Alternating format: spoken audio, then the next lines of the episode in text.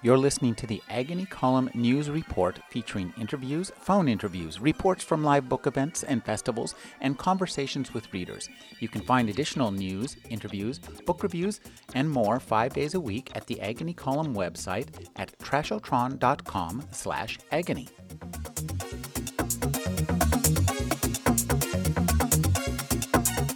So I just want to open it up by asking, Heather, what are you working on now? I'm going to the Blue Heaven Novel Writing Workshop in September. What the hell's that? It's Charles Coleman Finley started it, and usually it's him and Toby Buckell's another regular at this, and it's a week-long workshop where you take a whole novel. It's on Kelly's Island in Ohio, so it's in Lake Erie, like a little tiny. You know, spitting distance from Canada. It's kind of like hell? It's actually quite pleasant. Oh, okay. Yeah. I mean, I wouldn't want to be there more than a week, but... But it's good for focusing on the writing. Yeah, exactly. And This is California talk, right? Okay. I got to go a few years ago, and I was very pregnant. Apparently there's a lot of drinking going on, so I didn't do that last time, so I look forward to that aspect. But I hear it focuses the writing. But you take a novel, and everybody critiques the first 50 pages, and then two people do the whole novel. And that way you spend all this money to go to workshop, and you're not just getting a story critiqued, you get a whole novel critiqued. And this is my second attempt at actually writing a novel. So I find it really useful to have, 12 opinions on the beginning and two other people who, know what they're talking about, talk about the whole book and tell me, other writers giving you feedback. So the whole book is finished. You're just going to get revisions. Not yet. Well, how can they? Well, it will be. Okay. Yeah. How many people go to this thing? I think it's about 10 or 12. And, they split it up, the boys' hut and the girls' hut, and we get together, and there's really good food, and, Are they mostly genre writers? Or? Oh, yeah, sorry. It's all science fiction and fantasy writers. Oh, it is? Yeah. You can bring other stuff. I think they'd let you, but it's pretty much all science fiction and fantasy. So, yeah, Tim Pratt, my husband's been a few times. Once. T.A. Pratt, sorry. Or whatever name the, editors out there make him come with. Well, that's a good recommendation. Tim's a pretty successful novelist. Oh, yeah. And then, you got Toby Buckell going. Greg Van Eekout has gone and is going, I think, again. So there's some up-and-coming writers, some people who've been around the block a few times. And cool. Yeah, it's nice, like I said, to get feedback from people who... If they don't know what they're talking about from their own writing, at least everyone's read novels a lot. Well versed in the genre. It sounds kind of interesting because it almost Clarion's for sort of beginners who don't know what the hell they're doing. This sort of sounds like Clarion for people who do know what they're doing. Yeah. I just want to do like the next thing. Yeah, and if you're going to spend all the money to go to a workshop, if you sell the novel, you'll get the money back and then some. Whereas depends on where you sell the novel. Last year you would. I don't know about this. Well, okay. So it's only $500, huh? Yeah. Actually, yeah. Airfare is different. Do you? What about you, Richard? Do you ever workshop stuff? No. Have you ever? No. You've taught at Clarion, right? I've been to Clarion. I've been to a couple of workshops since then, and Clarion was great. It was like the perfect thing at the perfect moment for me. What was the moment? And then nothing workshop-like since. What was the moment? Did you go to Clarion before you'd published anything? Yes. Okay. So this is a while ago. Clarion was literally the first time I sat down and tried to write a serious, genuine short story. And I got in on the first one I ever tried to write, which was very encouraging. And then everything I wrote after that was just destroyed, both by the critics and really rightfully so. You mean by your colleagues? By my colleagues there and really for years afterwards. What Clarion did for me, though, was not teaching me how to write. It was really more a process of learning to critique myself, other people, other things in the world, and not being afraid to look at something, to analyze it, and say, this is shit, or even if I don't like this, I recognize that it is quality for what it is. It's like Star Trek. Like, I hate Star Trek, but I went to see the new Star Trek movie because I'm a media whore. I never met anybody who hated Star Trek before. But I recognize, even though I don't like Star Trek, I recognize that that movie that just came out is a very good object. So I can sort of, that's kind of the thing that Clarion, I think, is good at, is sort of letting you kind of, giving that way of stepping back and kind of going, okay, I can see this thing. At the same time, I will say something, and I don't know who listens to these broadcasts or what. I'll say one thing in criticism of Clarion, and I think they've changed this since we went, and I think Pat knows about this. There is sometimes this a certain amount of criticism that comes up, and is a certain piling on that can occur, especially for a newer writer. And you can really be told, and I was in fact told, give it up. You don't have a kid. And by what one carried of the professors or by your colleague? Yeah, I'm not going to say who and the circumstances, but I was literally told, forget it. And the only thing that carried me through was just the fact I was a little prick. And I mean, I sort of lived the first 20-some-odd years of my life on just complete arrogance. And, so I don't know. Again, I don't know who listens to this thing. So for anyone who gets told to just give it up and walk away, maybe don't. Maybe you do suck. I mean, you have to face that possibility. But there's a very good chance you don't. And the other trick about critiquing, we even talked about this a little bit at dinner tonight, is it's as important to learn who not to listen to in critiquing as it is to learn who to listen to. There's critiquing that helps, and there's critiquing that kills you. I know Pat went through that. It was a real specific story where you got your ass kicked, and it wasn't until you went back before all the helpful critiques that you saved the story. Well, basically rewrote the story. Heard all this critique. They were all telling me to change. It was Women in the Trees. Women in the Trees. The second person doesn't work. Can't do it that way. Got to turn it into first person or third person. And I did my damnedest, and then I went, oh, fuck that. This is not the story. I was writing it and stuck, and you have to, but the criticism was very helpful, and it forced me to realize what I was doing. Because it's listening to the criticism enough to figure out what it's telling you about what you're actually doing, and then you can discard it, or it's all focusing, right? Learning to listen in different ways. What's helpful and what's getting in the way, and that I think is the hardest thing to learn is the helpful criticism versus the hurtful criticism. Yeah. Well, we have another Clarionite who's a published writer. Cliff, how do you stand on this stuff? I have a distinct memory of Richard at fourth week of Clarion taking my story and saying, this is shit, as the start of this. And but I didn't say you were shit. We all write shit from time to time. You know, and he told me later he did that to me because he knew I could take it. How he deduced that, I'm not quite sure. But, you can tell by your outfit. Yeah, I don't know.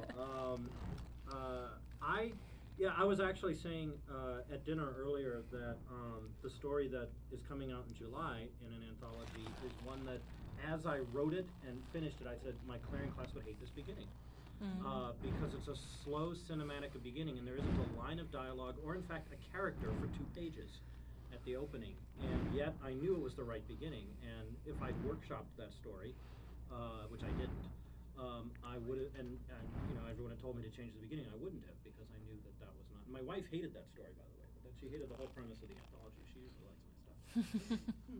But I had a couple other friends read it, and they liked it. And I was damned if I wasn't going to send it off after having read it. There you go. I think that I noticed that the last Blue Heaven I'd gone to, there does become a group think with a regular workshop. By the time they workshopped my novel, I wanted to just start. You're not allowed to talk, of course, when you're being critiqued, but I wanted to just say, before we start, I know I need to cut this first chapter, because I knew from the week, like, that was what everyone was saying. Like, you know, you start here at the action, and you can't have this buildup. And in this case, I thought it was, they were right, but, you know, it was really interesting when I got home from Blue Heaven, because I've always been under the impression that, you know, if a lot of people say it, it must be true. But that's how I realized George Bush got elected. Yeah, well. But I came home and my husband, Tim Pratt, gave me his critique, and he wasn't there for the week of listening to everybody say the same thing. And his was so fresh and so different, and he saw different things in the novel. And I realized, oh wow, I've really got to like rethink what how I weighted their responses to. So you decided not to leave him. Well, I liked his better actually, but yeah, and I've been in a regular workshop as well, and situation, and sometimes you're like, oh, they always hate this, they want this to be this way, and so you do have to learn to like what your group think has become, and be really aware of that. Now, Pat, you're in a workshop with professional writers in the Bay Area, right?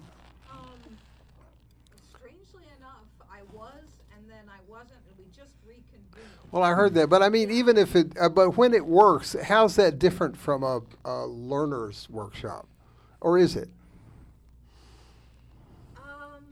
It's more interesting because I think people come in. There's a little less of the group thing, but it sounds like the Blue Heaven is very much a professionals workshop, but it's just my particular group has so many pig-headed people in so many different directions. It's really interesting. One of the things I was thinking listening to Heather is I think it's interesting that there are, I don't know whether it's generations or different workshops along the way where it's like, okay, there's the Sycamore Hill workshop and different people go to that, and then, but it's not, I hadn't even heard of Blue Heaven, which sounds really interesting. Sounds like an interesting way to work on novels. But you get different groups of people together and different ideas coalesce. Yeah. I mean, you definitely see that in, like, Turkey City. You see that in, I used to love to workshop with Bruce Sterling because it's like, Bruce, what you just said has nothing whatsoever to do with what I wrote. But it's really interesting. I'd like to read the story that you were reading. Yes. I mean, you said that because it wasn't the one I wrote. But, I mean, you just get... I love workshops where, I think for me, it took me a certain number of years writing to get to the point where I could go, fascinating observation, doesn't relate to my stuff at all. Interesting, I'll write that one down and think about it for a different story.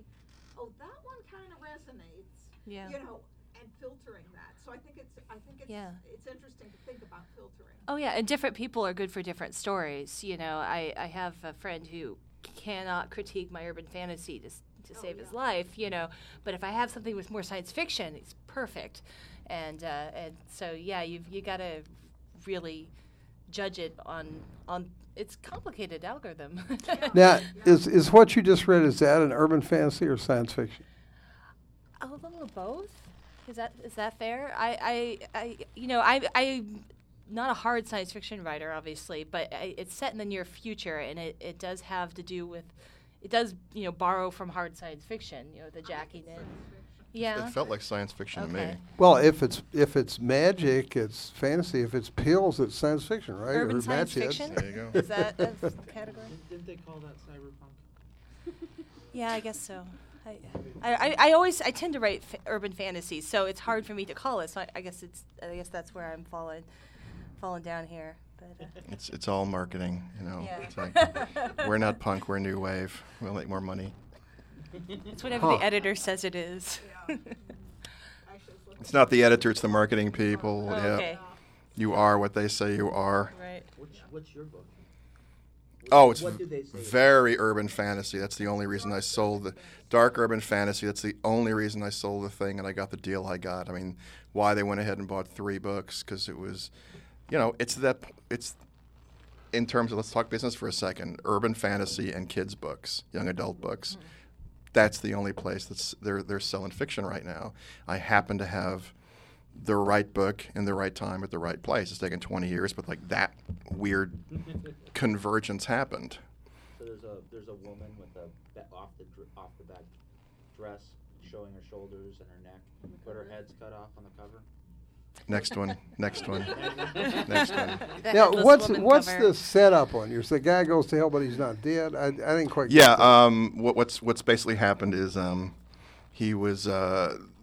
Magic is part of LA. There's a sort of subculture of magical people called the Sub Rosa, and they sort of live.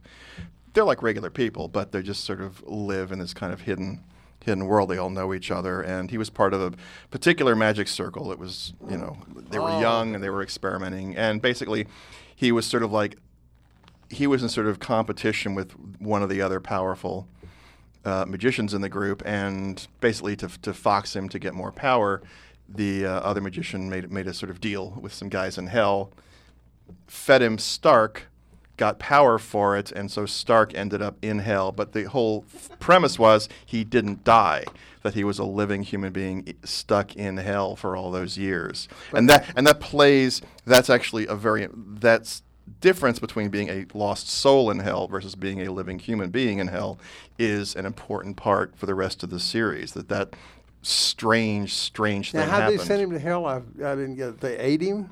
No. Actually, we didn't get to that part. We're basically, literally, they had a magic circle. They were doing a spell, and all of a sudden, these little dudes popped up and just grabbed his ankles and just like an ant down line. He went. Oh, okay, like an ant lion. Did there you go. See one of those? They pull him down. Yeah, exactly. Yeah. That's exactly what happened. Did anybody ever read a Simon Ng story about there was a circle of cannibals, people that were wonderful story? No. But you don't figure out till the very end what's going on, and they're basically like this gourmet cook club, and they get together. But what they do is it's cannibalism, but it leads to this magical visions or something. It's creepy because it's done well, you know, because they're all creepy because of the way they're done, right? You know, and right. His is anyway. That's interesting. What's the title? The book is Sandman Slim, and then the rest of the series will be Sandman Slim with a little subtitle. So the second one, the first one's Sandman Slim. The second one at this point is Sandman Slim: Maps to the Dead Stars Homes. And so that's pretty good. I like that.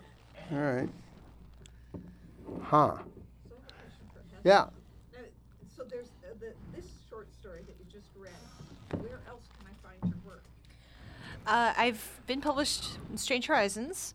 I have had a couple stories in Polyphony anthologies. And I have a little chapbook out in the lobby. Mostly, you know, a couple of small online venues. I've had Escape Pod podcasts of some of my lighter stories, which is skewed the vision of how I write. But yeah, I have a handful of respectable short stories around, and I think I linked most of them off of hlshaw.com, which is my website. Cool. Well, you know, I've been a professional writer for 20 or 30 years, and I thought I knew all the ways that publishers had to humiliate writers, but I'd never heard of Hupta Gupta before. Oh, Tumbarumba? Tumbarumba. So that was new to me. I thought I had jumps through every wicket. And no, everything. I think that's brilliant. I mean, to just have this thing pop Firefox up. Firefox extension. Because you have to volunteer for it, right? You have to install the extension. So you're volunteering to have these stories just sort of. I love that. That's like going down the rabbit hole. Yeah. Right? Yeah. Like finding a mystical passage, the back of the wardrobe. I mean, it's like, whoa, all of a sudden I'm in this other strange place. It's almost as good. Do you know what the other extension that you can put on Firefox where the unicorn with rainbows will sort of pop up randomly on your screen? Oh, no. And it's great to do to other people's computers without telling them. Yeah. All right.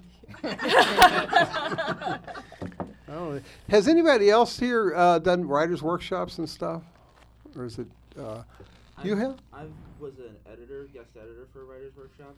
And it was really interesting, like I did some like personal critiques, and this one woman, it was at a general writing workshop that I would be, you know, the genre editor, and so got a bunch of people who never had any feedback from like genre circles. So they had writer circles with people who or genre readers. And so this novel was kind of like a portal fantasy, you know, middle-class woman goes to Fantasyland. And I was like, why did you set it up this way? Like, what were you trying to accomplish with, you know, using this technique or this idea? And she's like, well, all my people in my writing circle said it would be easier to identify with if it was a character from the here and now. And I was like, well, that's a major distancing device, like that distance you from this fantasy world that you're creating. So these non-genre readers that that don't read fantasy fiction are telling you to do this thing. To do what thing now? Make a device so that, like, it's a contemporary middle-class woman thrust into this fantasy world, kind of like a portal fantasy thing. Like Stephen King. Like that, or Stephen Donaldson. Or, okay. And I was just like, well, if you want to write a fantasy novel, maybe you shouldn't get feedback from people who don't read fantasy novels. Mm-hmm. And I was like, because for me, as a fantasy reader and a genre editor, that's a distancing device, and I don't like those types of stories because it is distancing, and it reinforces that it's this type of thing. And so that's why these first 5 chapters aren't working for me. Or be better if you just drop that and you got an interesting world here. Do that.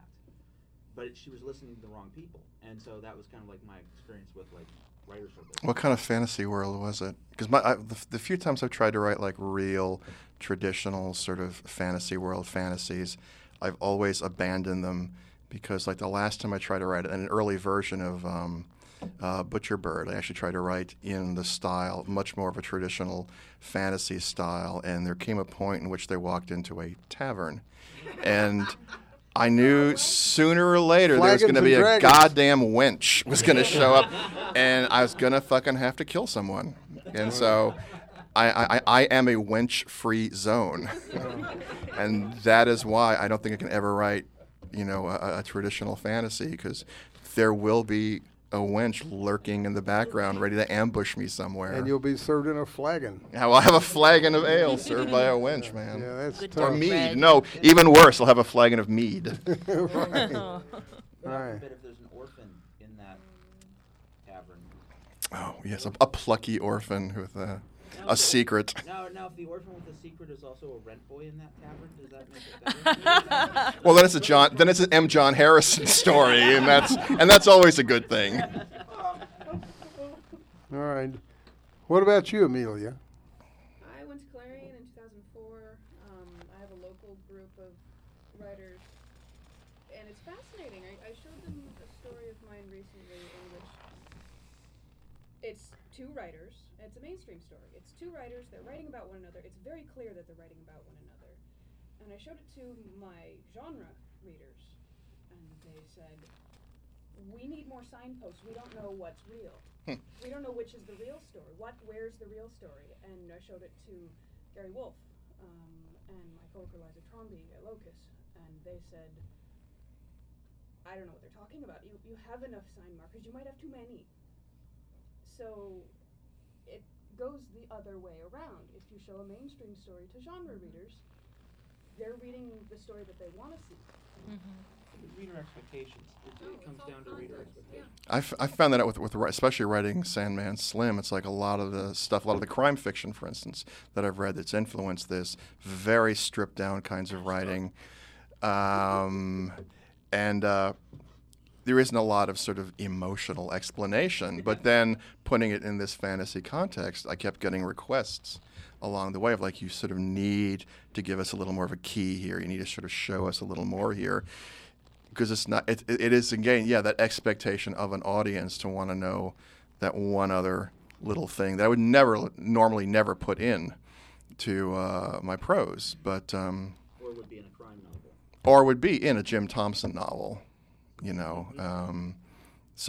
Or a Richard Stark novel, right?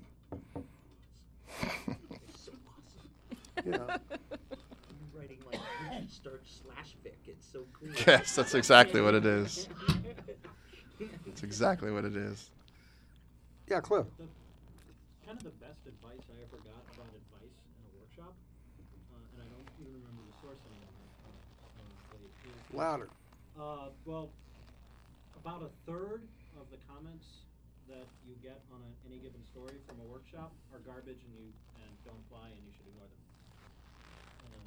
And the other 2/3, maybe, they won't, that first third won't make sense to you. I mean, not that they're bad comments, it's just that they won't work the way you work. Mm-hmm. And they won't be useful to you as a writer, and they won't help you write a better version of a you story, right? They might help somebody else write a better version of their kind of story, and not necessarily the comment, you know, but they're not going to be helpful. And two-thirds maybe, you know, would be helpful comments. Is this the advice you got, or the lead up to the advice? Somebody was... Oh, okay. This was a piece of it was a piece of meta advice. Yeah. Well, one thing that could be interesting from what you were just talking about, I mean, there is always that percentage of just like, I don't know what the fuck you're talking about. I don't know what story you read of mine. This is nothing to do with what I wrote. Thank you. Go away. There's that kind of critique. Well, but saying, then thank you. Hang around. but then there is the stuff. There's that criticism you get that doesn't apply to the story you just wrote, and can be puzzling at the moment, even annoying at the moment. But the weird part sometimes that comes out of that is 6 months later, or the story you write down the road, that one weird thing someone said can suddenly apply in an unexpected way to something that happens later on. And that can be really valuable. Just this thing that seemed like noise at the time can suddenly sort of come back on you in a good way. But I still don't go to workshops, and I won't. Anybody else have any wisdom on these issues? Jacob, you've done this, right? I was part of a writer's workshop. That must be like 20-plus years ago, Clarion style, taught by professional science fiction writer here in the Bay Area. That was just dreadful. Dreadful. Well, it was the University of Berkeley extension course. Oh. And what you learn is that I was too young to really write anything of quality, and that was part of the problem. And also, I don't think a workshop can help you unless there's talent there.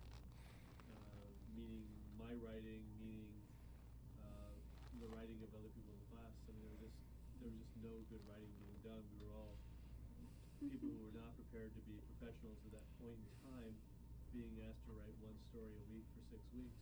Yeah. It was just a lot of gibberish. I think you have to know what it is you want to do when you're writing, and you have to be steadfast and stick it out. I think, in my experience, I've taken several courses and things. There's always 1 or 2 points that are very interesting. That if you can, if it makes you figure out what you need to do, then it's good advice. Otherwise, if it's how someone else would write your story, it's not necessarily the way you would write your story. You have to just look for what helps. Yeah.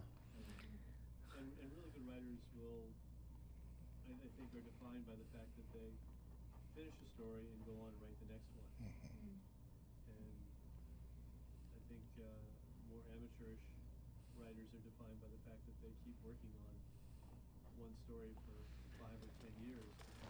Just right. I had a friend that writer, Pat and I both know, who literally went insane doing that. Like, he just destroyed himself. He got stuck on one story, and he was writing it for 5 years. And I mean, the story went from about 5,000 words to 2,500 words to a novel, back down to about 5,000 words. And it was just, you could just see him get lost in his own head. He could never, ever come out again. I don't think he ever wrote prose again after that. I think it just wrecked him. Yeah.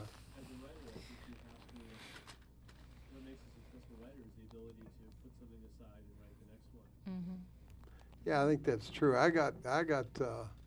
I started writing back in the 60s, and I was working on this novel. And the longer I worked on it, the shorter it got. I kept refining it, you know, and refining it. And finally, I sort of gave up. I sort of a little older than you guys, and I was in. Before they had, now there's a creative writing MFA program at every community college, you know, at Next Exit College in Indiana, you know, but But they didn't have a lot of them back in the 60s, when early 60s when I was in college. And we did have a guy came and did a creative writing course at the University of Louisville where I was going to school, and I took it. And it was really interesting. This guy's name was David Madden, and he was a novelist, not a famous novelist or anything. But what he did, the only thing he had all of us read James M. Cain, and then we had to write in the manner of James M. Cain. Good. It was a really good thing to do. I don't write it, I don't think, in the manner of James M. Cain, but it's a good thing to learn how to do. You know, it's that thing that you know, in writing, it's frowned on, but it's like in every other art form. You listen to guitarists, they imitate other guitarists. You go to painters. What do? They go to the museum. They sit in front of the painting. They copy the paintings. Learning a voice, however you write in your head, being thrust into someone else's style. That's incredibly I think it's good stuff. Yeah, and when I teach I used to teach a science fiction course. I don't write now, but I never allowed people to just write whatever they wanted to. They had to come in, bring me an idea, an original idea, and then they had to dramatize that idea and in a straightforward fashion. And then whatever else they want to do, fine. But I figure if they're in the course, it's like you're in a painting course. You need to learn how to do hair. You need to learn how to do hands, or else, that's the way I do it. Anyway. Did you make them, I remember... I think it was when I taught at Clarion, I was after you, because everyone was just like on the floor weeping because you'd made them read Conrad. And I kept wondering, like, did you make them write like Conrad? Because that would be really cool. No. We had to read The Good Shepherd. Yes, it was C.S. Forrester, 90 pages of The Good Shepherd, and I still think it was a great piece of... It was brilliant. I think it was a great idea. Everyone else was pissing and moaning. Oh, yeah. No, they were very pissed off. They were very pissed off. But, there's a lot of ways to go at it, but it's interesting to hear. Like, now, when you take this novel in, what do you have a title? What's the novel? What is the novel? What is it? Oh boy, it's a YA, middle grade reader. I just said I didn't write. What? So it's a lot like the short story. Actually, it's near future. Yeah. A lot of drugs and sex. It's I'm only a third of the way through it, but it's poor kid finally gets the kit where he can genetically modify his own pet, but he gets an off-brand sort of gene tech kit, and he kind of tweaks it, and all hell breaks loose, and cool. And got the ninja sidekick female character, and I'm still working out the details, but that's sort of the general idea of the YA here. And what writers influence you to how did you get into it? Not that novel, but the business. The business? The business. Activity. I wrote in college a little bit. Mostly it was really angsty poetry. And, but it wasn't really, I have to give credit, I wasn't really until you were living with her, Cliff, Marianne Mohanraj. I met her the first year I was in California. And she said, "I'm not taking poetry for this erotica anthology that I'm editing, but I will take short fiction. Write me a story." And I'm like, "Well, I don't write fiction." And she's like, "Yeah, you can. Just do it." And Marianne is like this. You can't say no to Marianne. If you're in her sphere, it's just compelling. So I did. And at first I wrote stories that were thinly veiled things that really happened to me, and I've learned not to do that, and thank God I learned that before Facebook. And so she was the one who really got me writing. It sort of fell out of it a little bit, and I'm giving all this credit to other people, but then I met my husband Tim Pratt, who politely read my stories and told me they showed a lot of promise. I'm sure he was much more flattering than that at the time, but with Tim in the house, it's really hard if you have I want to be a writer, but it's really hard to like have him be there and be working so hard, and he gets twitchy if he's not writing, so it's a great influence on me, and he he just kind of drew me into the science fiction world, and we went to conventions together, and you know, meeting just it's just you suddenly you're around these ideas, stuff like this. Your head starts popping, and you know, I find it much easier to write. This stuff fuels me to like get out there and try new things. Cool. So. How'd you end up at Clarion if you didn't know what the hell you were doing? I read some Clarion anthologies at that point, and I'd heard about reading that kind of stuff. Oh, I was one of those kids who started out, when I was, I've been reading genre stuff my whole life. I mean, there was always some of those old books around, and, you know, you go to the used bookstore, and there was always a bin that was like a quarter for these old, you know, everything from H.G. Wells, just real. They were a quarter when they were new. They were a quarter when they were new. Yeah, they were still a quarter, damn it. And, you know, everything from, like, H.G. Wells, like Doc Savage, and then just anything with rockets when I was a kid. I mean, you know, the space age, right? So, yeah. And then I got, you know, when I went to L.A., to be a writer. And Clarion kind of got me there because I was still in Houston at the time, and I knew I wanted to break out of that. And, you know, and the other thing was I've been reading enough science fiction that the poster they had up to apply to Clarion had been the previous year, and in my year I didn't know some of the names as well, but like the previous year had been like Roger Zelazny and Ellison and some other people whose work, you know, I knew really intimately, and really Zelazny was the one that jumped out at me. So I was like, okay, if Roger Zelazny's teaching something, I think I can learn something from Roger Zelazny. So yeah, you know. He wasn't actually teaching that year, but also I was in school at the time, and I really was the worst student in regular school on earth. I mean, there was this incident where they just completely lost control of me, and I was just, after this point... an incident where they lost control of you. Like yeah. It was their problem. It was their fault. It was entirely their fault. Yeah, me too. And I can tell you exactly what it was. I was raised very, straight arrow public school education. Everybody had, and you know, you get all the American history. That's all the the little touchstones and all the wonderful dates. And God forbid, I read books outside of school. And we learned all about Christopher Columbus and what a great guy he was in discovering America. And at the same time, I was reading this, being a young man, of course, I was reading a book on torture, the history of torture, which is then inevitably you read about the Inquisition.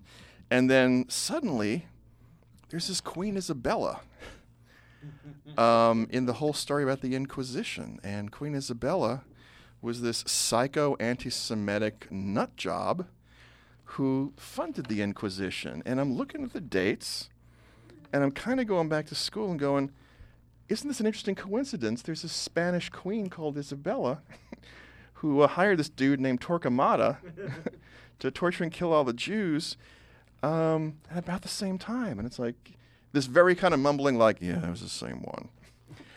And that incident of not being lied to by school, but just that giant sin of omission, of that revelation that we're really not being told the whole story, the real story here. I just never believed a word after that. And talked to Nancy Pelosi about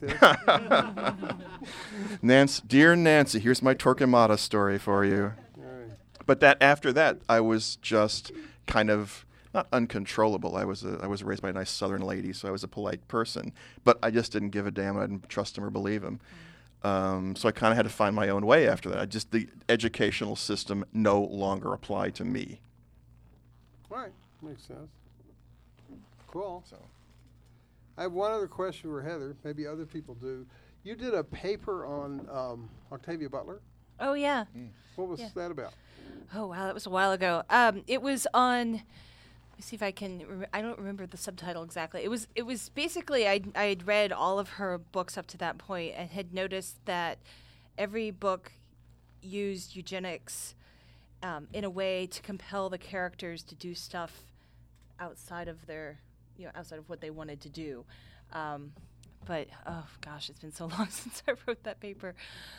I'm a huge Octavia Butler fan. She's quite possibly my favorite science fiction writer, and Yeah, gosh, I'm sorry. I wish I knew you were going to ask me about that. I would have. Isn't it scary when someone asks you about your own work and you're going, oh, yeah, I did do that. I'm really proud of that article, too. It's on Strange Horizons if you want to check it out. And,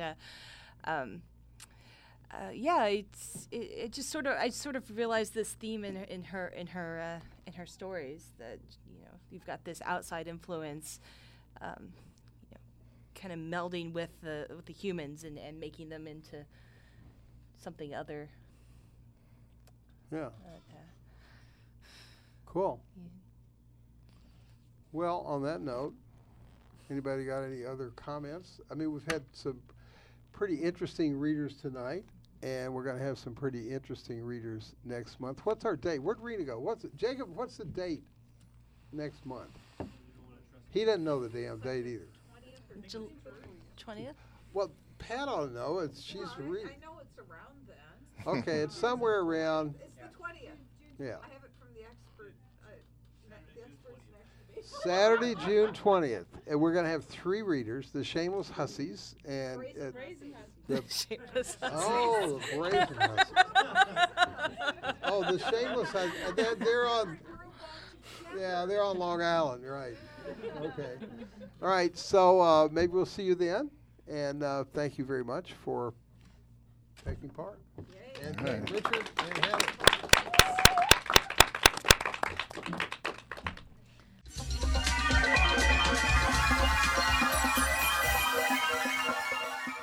You're listening to the Agony Column News Report, featuring interviews, phone interviews, reports from live book events and festivals, and conversations with readers. You can find additional news, interviews, book reviews, and more 5 days a week at the Agony Column website at trashotron.com/agony.